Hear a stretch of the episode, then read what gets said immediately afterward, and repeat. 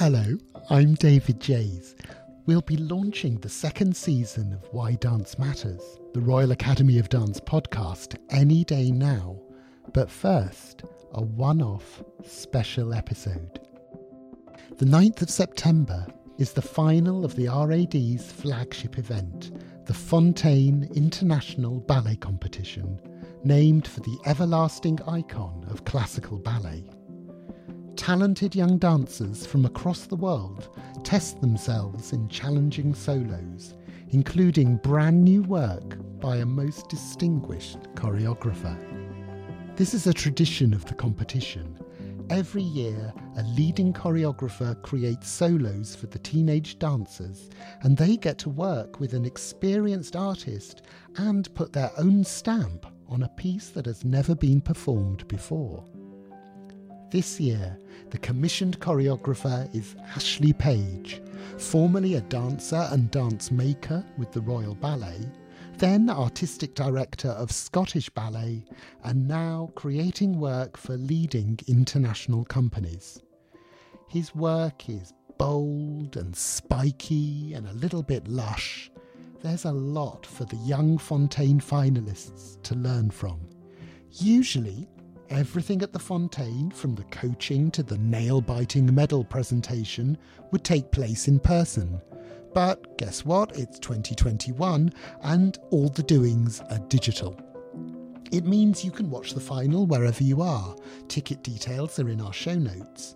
But for Ashley, as well as roaming across his multifarious career and learning what dance means to him, We'll also ask about creating the Fonteyn solos remotely. What was the atmosphere like in the Zoom where it happened? Let's find out.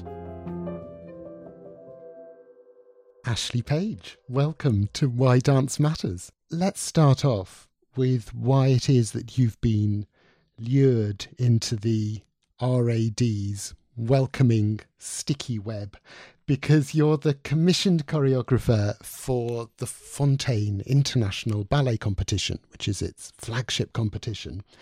And they always have a distinguished maker of dance to work with the young candidates.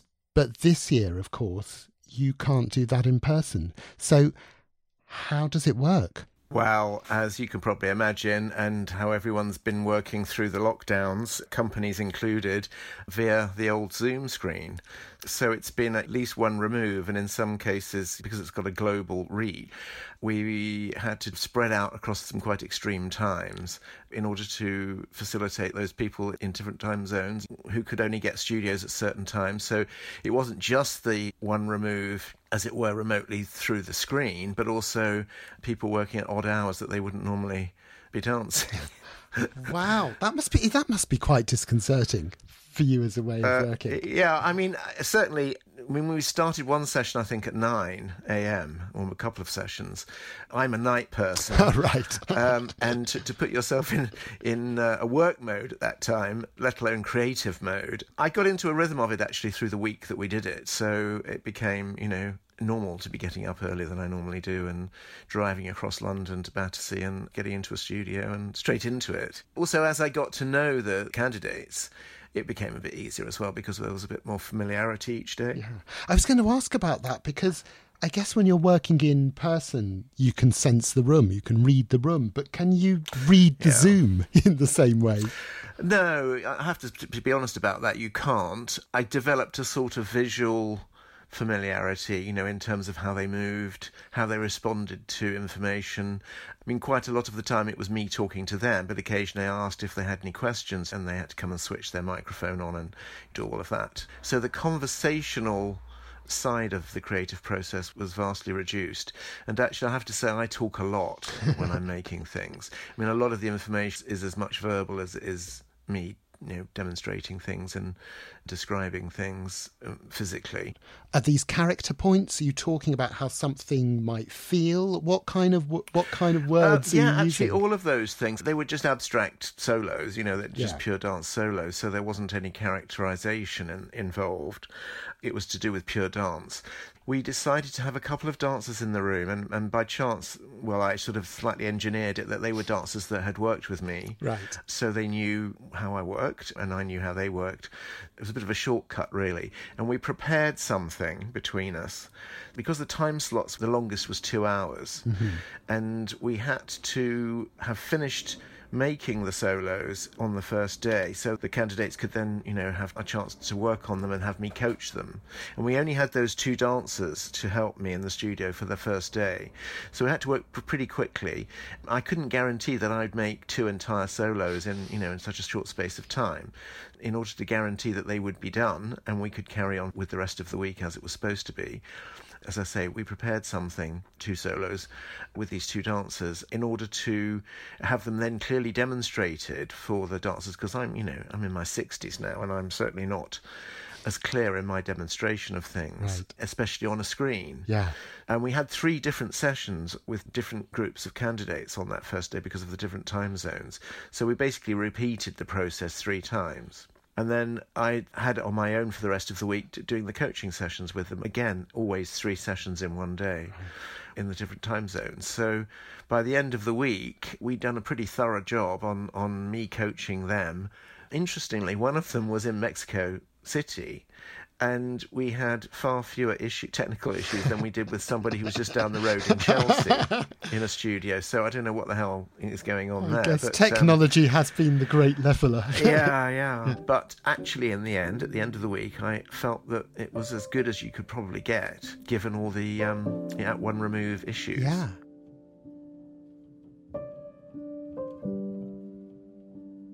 With the Fonteyn, something that is very different to when you're working on a piece with a professional company is that you might work with two, even three casts, but you wouldn't normally see the same piece of dance you've created danced by dozens. There are about 14 or 15 of them, I think. Right. Did that mean that there were 14 or 15 totally different kind of feel to to each of the yeah, the I mean, you know, everyone's individual, so and they all have different bodies, and they're also different ages. Yeah. important to say that you're working with a 15 year old at at one point, and then I think there was somebody that was 19 or 20, I think.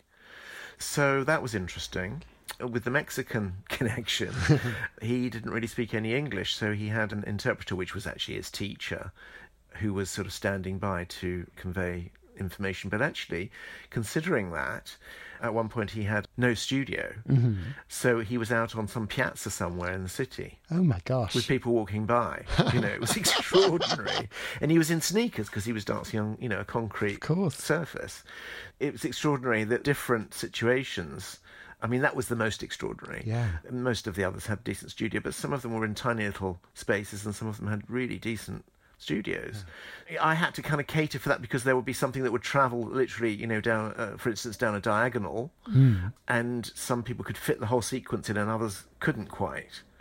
Gosh. So it was difficult to get them to move the way I wanted them to through that particular diagonal sequence with the kind of energy and the sense of travel if they didn't have the space to be able to fit it all in. And did it take you back to teenage Ashley? What were you like at that 15 to 18 Well- time?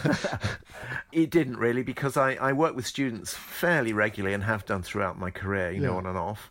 Teaching is quite different now from it, what, how it was when I was uh, their age. yeah. It's too different to ring any bells, really. Right. Uh, what it does is it makes me realise how different it is, you know. Different in what way? Was it just more hierarchical, Um, stricter? I, I th- no, I think it's more organised now. Oh. It felt even at White Lodge, it, you know, the Royal Ballet Lower School. I went there when I was 12, but you can start younger than that to 15, 16. I mean, they, they know much more about everything now. They have a whole backing team of health experts, nutritionists, and they all have a Pilates studio. Well, most professional schools, vocational schools now have, have Pilates equipment and, and a de- dedicated Pilates teacher. And they do weight training. And I mean, we did do a little bit of very basic weight training with just some dumbbells when I was a student in the upper school. But no, it's much more diverse and uh, all encompassing now. I mean, it's a full, fully supported training network. And that's not to say all these candidates had that because, of course, some of them are in private dance schools and they don't have that. Yeah. But generally speaking, if I make a piece for a school, it has those resources. It's just very different. And this was different again because, as I say, you know, they were all in different spaces. Yeah. You know, students have it much better these days, I would say. What was the pastoral care like when you were a student? Because it's I mean, such a, a febrile age, Yeah. isn't it? Those t- Yeah. there's a lot going on in those teenage years. We had a few matrons. I suppose they had rudimentary medical training. I don't know. And there was a nurse, um, and there was someone we called sister who must have, you know, also had that kind of level of medical training. But it was, yeah. If they, if you were really ill, they got the doctor in. And there were, you know, house mistresses and house masters if you were a boarder, which I was. That I would say that was the more the pastoral care bit. And at the upper school, we had a welfare officer, but they were more really engaged in finding you somewhere to live Right. rather than mental health. We had also a doctor who was the company doctor as well at the time. Um, we're talking early 70s now, into the mid 70s, at the upper school, who looked in on the school once a week. And he, uh, I, well, you know, I went through my usual, you know, the usual teenage problems and lack of confidence, all that sort of thing. You know, I used to go and see him once a week during a certain period of my time at the, at the upper school. We became good friends in the end, and he became my doctor when I got into the company, and so that was, you know, developed into a more of a kind of social friendship thing, as well as him being my doctor eventually. But that was it, really. They have accommodation now that, at the upper school, which we didn't have, you know, at all when I was there, and that's all been supported generously by all sorts of sponsors and donors. And I think that uh, the first two years at the upper school are all in one particular place. I think it's in Pimlico, and the other, then the, the, third years have their own place in Covent Garden, much closer to the school itself. And that's all got staff supporting it as well, I think. And I'm not quite sure how it's run, Yeah. but you know they call them house mothers, and I don't know if there's a house father, but certainly a house mother. Over the years, I think there have been a few, shall we say, dramas in in dance in professional vocational Yes. schools that have necessitated that, and also, you know, we've all learned a lot more about how to look after young people, especially you know when they're working that hard and in such a specialised area. What kind of dance career were you expecting when you started out? Did you have a sense of where it might take you? Um, funnily enough, I came across an old newspaper clipping the other day of Royal Ballet had this thing during the 90s called Dance Bites, which was a, a sort of short provincial tour Oh, we did once a year, focusing mainly on new work. And I'd made a new piece, this was in 1995, and one of the dates was the, the Orchard in Dartford. And I was born in the Medway Towns and grew up there and went to the, my local dancing school before I went to White Lodge in Gillingham. Mm-hmm. So the local paper wanted to do a sort of feature on, on it as, as we came to Dartford. So they came to our house and interviewed my mum and dad and me and all of that. And I remember my mum, I, when I read this newspaper clipping the other day, my mother's quoted as saying she wasn't looking forward to me going away because I was 12 and it was too young, but she knew that's what I wanted and all of that. And I'd also been offered a scholarship to the Legat School at that point. Which would have saved my parents a lot of money because it was a six-year scholarship, so Right. a rather different financial situation for them. But when I got into White Lodge, they said they thought that because there's a, a company attached to the school, there's much more likelihood of me getting a job at the end of it. Whereas at the Legat didn't have a company, I would have just been then auditioning for schools. But in the same newspaper clipping, she also said, but then of course, you know, they don't always take all the students. It depends how many contracts they've got, and sometimes they only take one or two Right. out of a whole class.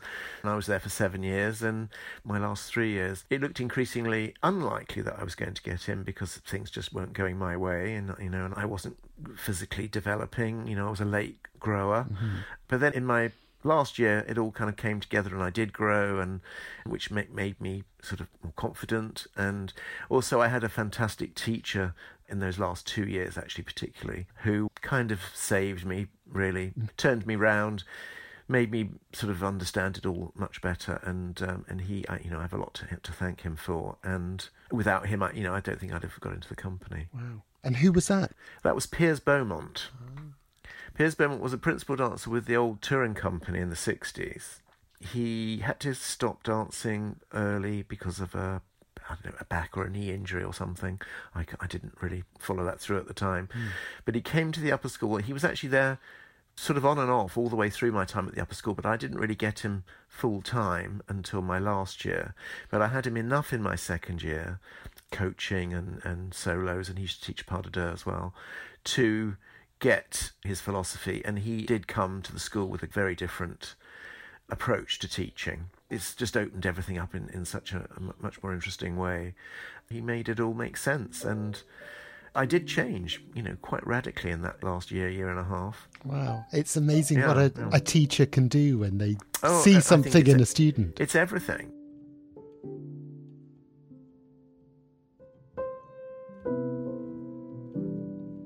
Fast forwarding a bit to your Mm-hmm. own choreography when you started making work with the, the Royal Ballet. Uh-huh.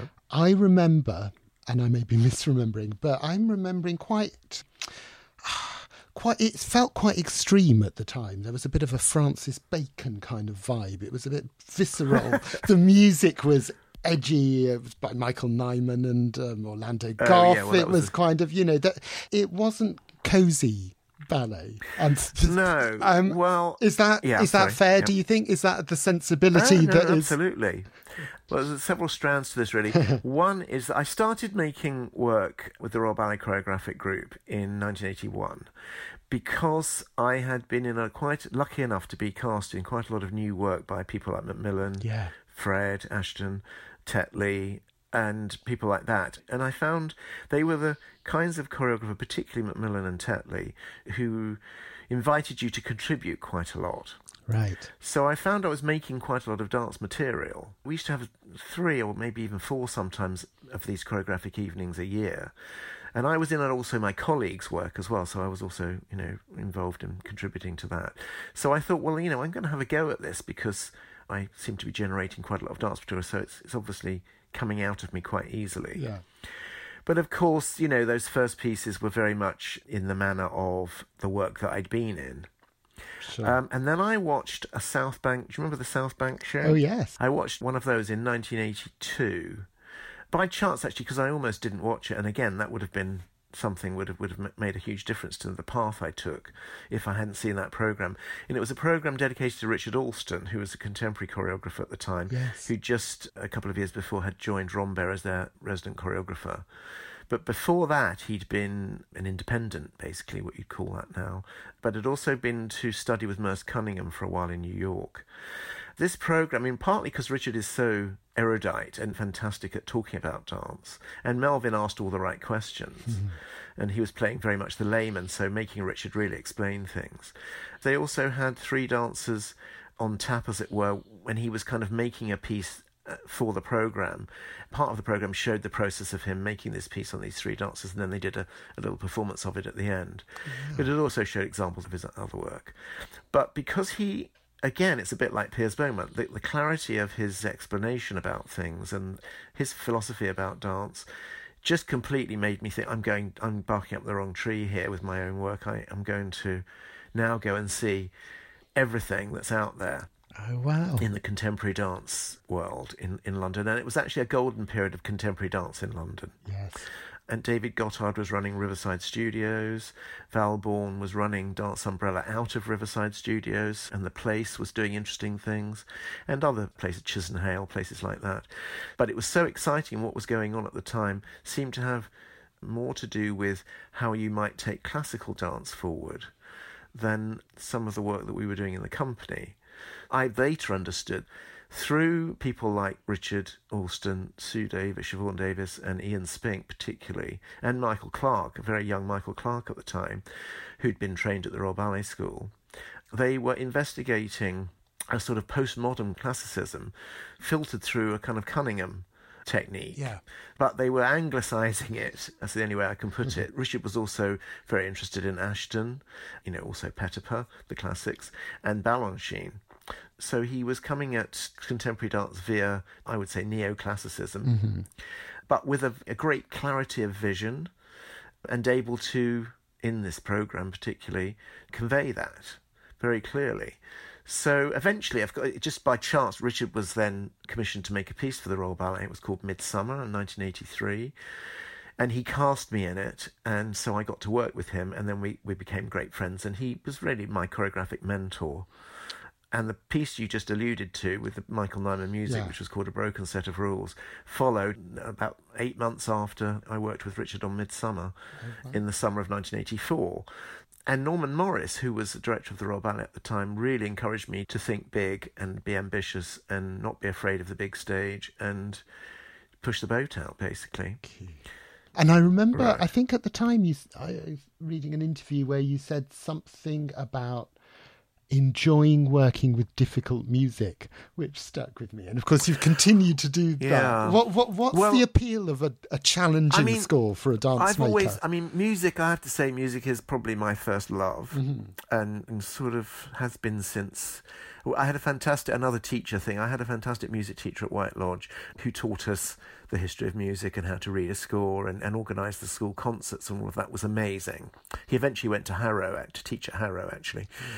But he was called William Maiden and he opened up my ears and, and mind to music in a much more technical way. And then, of course, when I started to get to know Richard, he's a great champion of contemporary classical music. So when he eventually took over Rambert as artistic director, he commissioned me to do a piece and he suggested all sorts of composers and things. So I would, you know, go off and listen to all this stuff. That first piece I made for Rambert was by, by Harrison Birtwistle music, uh, which is very difficult. And then I made a piece for the Royal by Colin Ma- with music by Colin Matthews, and it went on and on and on. Eventually, I had so many issues with the orchestra at the Opera House because, to be fair, they weren't used to be playing that kind of music, not for dance anyway right.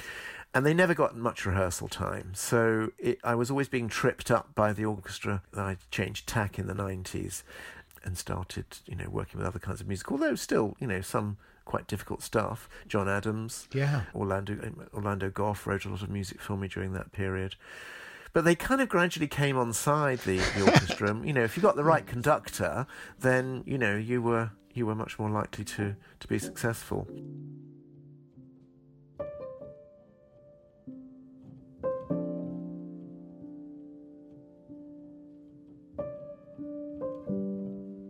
Then, of course, when you were artistic director at Scottish Ballet, you did square up to those classic big Russian ballet scores Right, with yeah. with the Cinderella Yeah. and Sleeping Beauty and Nutcracker and so on. And again, you gave those fairy tales a very distinctive, spiky uh, sensibility. The visuals, but I think mostly Antony McDonald, were Yeah, really striking. absolutely, it, yeah. it was almost as if you were having an argument or at least a conversation with the classics. Well, basically, I mean, I'd worked with Antony a lot before, principally at the Royal Ballet, on mostly abstract work. We developed a fantastic collaborative working relationship, and he also designed for opera and theatre. And he actually loves telling stories through design. And he now directs a lot as well.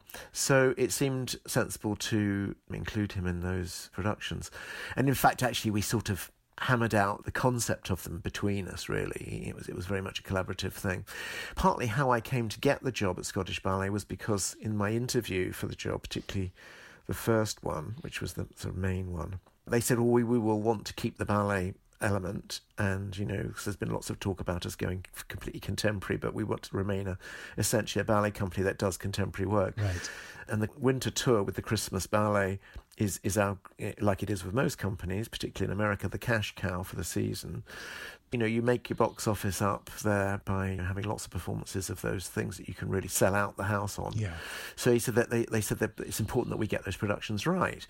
So I said, well, you know, I've never done those before, but I am actually very interested in doing them. But I would want to approach them in a slightly different way because I don't see the sense in another provincial company in the UK doing another set of traditional productions of those things. Sure. By doing that, we'll hammer out our own identity, and I think we'll be able to tour more easily because it won't be like the other productions. It'll be very different. Anyway, they seem to really like that because, for particularly that reason, but also other reasons, of course, as well. I got the job, mm-hmm. and they really supported me in that, and we were successful. And so after the first one, which was Nutcracker, Chris Barron, who was the chief exec at that time, said, "Okay, start thinking about the next one," and that was Cinderella, and blah blah blah blah. It went on. Yeah. We, you know, we kept the tutus and the pointe shoes and the and the stories and the Tchaikovsky and all of that. I think we just re-examined, particularly the psychology of the fairy stories, which is a fantastic yeah. subject in itself. But also, you know, when they're set, we set our Nutcracker in Weimar Republic, Germany, because it's a very German story and we wanted to filter it through the German expressionist painters of that period. It gives it a new energy. Yeah. And it meant that I could then make people listen to the Tchaikovsky music with new ears, you know, so that what's normally a polite little gavotte for the parents in the Christmas party in, the, in Act One of Nutcracker became a raucous Charleston, you know, with them yes. all getting drunk and being flappers and all of that. Yeah. The soldiers were in German infantry, First World War infantry uniforms, and, and the, the mice were suffragettes. So it was all very much drawing in the history of that of that period, but with a very strong German flavour, and it just gives people more to look at and more to yes. think about. But we also made sure that it was kid friendly, you know, child friendly, family audience stuff. But there's a kind of layer of it yes. that the parents Can take were winking well. at the parents a bit. Yeah. That that will go over the, the children's heads, but give the parents, you know, something, particularly the humour, uh, humorous side of it. Yeah. You know, the, to be witty on a level that won't upset the kids, but but the parents will get just as much out of. You know, they're not just taking their kids to see the ballet because that's what you do at Christmas. It's an entertainment for the whole family.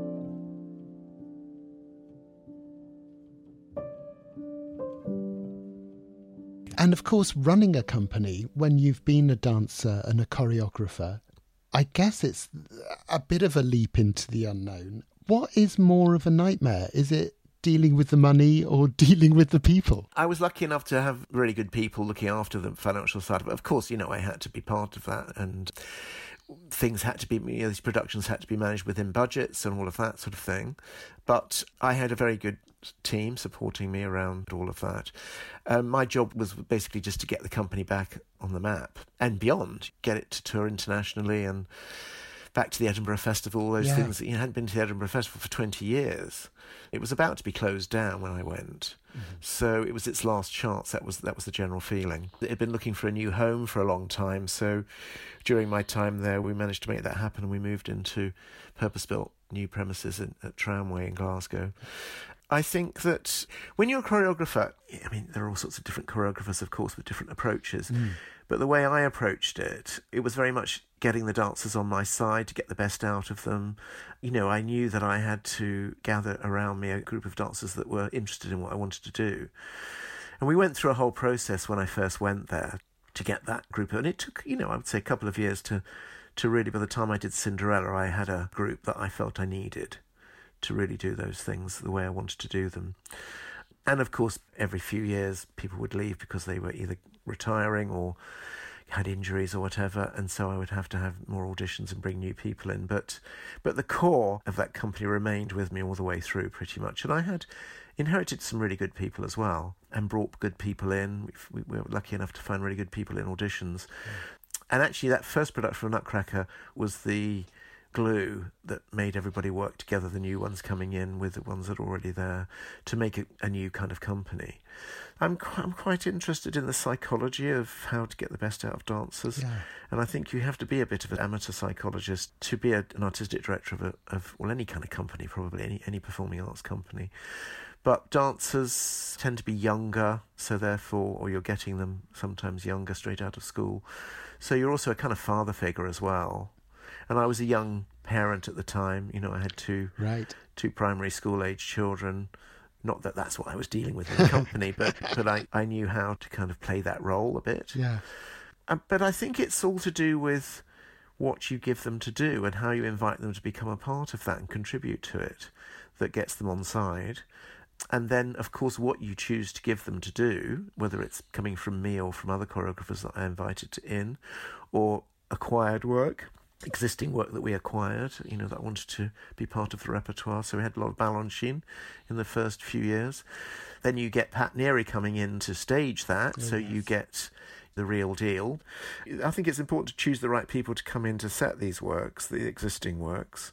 So I always went out of my way to engage with either the choreographer or the artistic director of the company that the, the work came from originally, like Trisha Brown, sent over two fantastic people to teach the piece of hers that we did, that sort of thing. And also in, in commissioning, if I was going to commission a big new work, like we did a new Romeo by Christophe Pastor, I brought in an existing one act work which went into a mixed program before we did the big new piece in order for the dancers to get to know him a bit and for him to get to know them. So we got more out of the creative process when he came to make Romeo than we would if he'd just come in cold. So it's all those kinds of things, yeah. you know, that make a difference. And as we've discussed, you've created work in all sorts of different situations with your colleagues, uh-huh. with your own company, um, with talented young dancers, and also, of course, as a, a freelancer in all sorts of situations. Does the way in which you create work has that changed over the years? Yes, I would say it has, but not through necessarily through me going, okay, I'm going to work differently now. Mm. It evolved, I would say, rather than changed. When I look back at old videos now of things, I'd say, well, I'd do that differently now. But I'm not ashamed of what it is. Also, the people that you collaborate with also change your your approach. I mean, when I started working with Anty McDonald, the first piece we did together was for Dutch National Ballet. Even though it was an abstract piece, it had a Spanish flavour. It was music by Orlando Gough, who loves Latin American dance rhythms and writes wonderful music hmm. around them. Wrote a fantastic score, and and Antony it sent him down a, a road, and I went down there with him and then the next piece we did actually was with Second Stride because he was a designer for Second Stride. But the next ballet I did, I would say, for a ballet company was Fearful Symmetries for the Royal Ballet. And I brought the music to the table, the John Adams score, and I gave him an idea about what I thought the set should be. And he came back with his own idea about what that could be and I loved it, so we went with that. So it made me then choreograph the ballet around this set, which was like quite big, and elements of it moved. Things kind of affect what you do, your choices. Right. I also worked with a lot of visual artists early on. That was partly because the Royal Ballet brought in Bryan Robertson, who was a, an art critic and had run the Whitechapel Gallery for many years in the 60s. He brought him in, a, in an advisory capacity. There were quite a lot of young choreographers coming out of the Royal Ballet at that time, and they wanted to go back to a slightly Diaghilev kind of approach to using visual artists as, as well as theatre designers. He introduced us all to various fine artists, and there was a lot during the 80s, particularly. There was a lot of work. David Bintley worked with Victor Pasmore, yeah. Christopher Le Brun redid Ballet Imperial, the Balanchine piece. Yeah. Patrick Caulfield made a piece with Michael Corder. So there was lots of interesting different approach to visual element for mm. dance in, in at the Royal Ballet, particularly at that time. But also then, as I say, I was going to watch all this contemporary work. Yeah. And so I would go to watch a piece by Rosemary Butcher, for instance, who was working with a German architect. And so the, the set had a kind of architectural quality to it and with a sound designer rather than a composer. I, I made a piece with Gaby Agis, the, the contemporary dancer Gaby Agis, oh, yeah. who I, actually I first saw working in dancing in one of Rosemary's pieces. So all these things have a kind of thread. And she and I made a duet for ourselves that was on, it was the first thing I did for Umbrella. We worked with one of the sound engineers at the Opera House in the sound department to uh, create a, a, sound score for that. So, you know, that was the first time I did that. And right. So every project yeah. was sort of a new challenge and a new push in yes, one direction. I mean, that's part, partly because I pushed it that way, but also, as I say, it was to do with the people I chose to work with, or I choose to work with certain people so that I would be drawn that way. Mm. And the freelance work that I've been doing since I left Scottish Ballet, I've had to work with many different kinds of designers because in America they like you to, you know, if you can, to work with someone who's based there because it's just cheaper for them because it's so expensive to get working visas for people. Yeah. So I would work with lighting designers from America and costume designers, and not always, but in, in certain instances. So yeah, I broadened my my uh, palette, I suppose. And then I started working in opera as well. You have covered the that, waterfront. It is true. Yeah, I suppose so, really. And also film. You know, I've made a, a, few dance films as well. So some directly for television, commissioned by Channel Four or the BBC. Yeah. And then the New Year's concerts that are filmed every year from Vienna. And they usually make a film these days rather than, than having the dance done live Yeah. the, on the day. So I've done a couple of those, and we filmed on location in those fantastic palaces in Vienna and outside Vienna. And you make the you make the stuff with with the location in mind. and You make it in the studio, and then and then you adapt it when you get onto the location. And so all that is great fun actually, and and and having to sort of respond to briefs as well. You know, we need a piece that's this long, tutus, this many dancers, Right. whatever. You know, that's quite interesting sometimes as well. Yeah.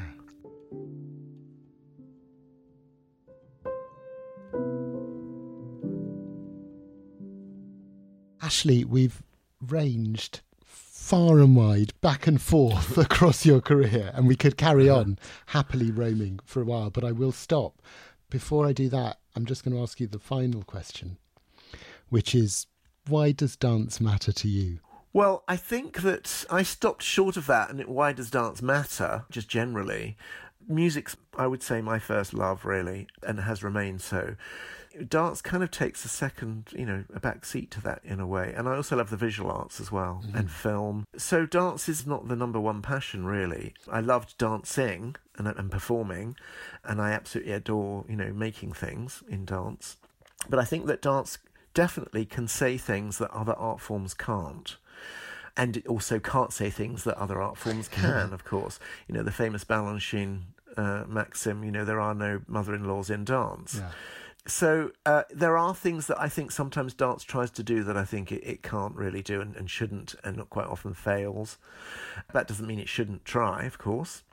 But I think you need to be realistic about what, what it can achieve, and you know, and still still be inquisitive and adventurous.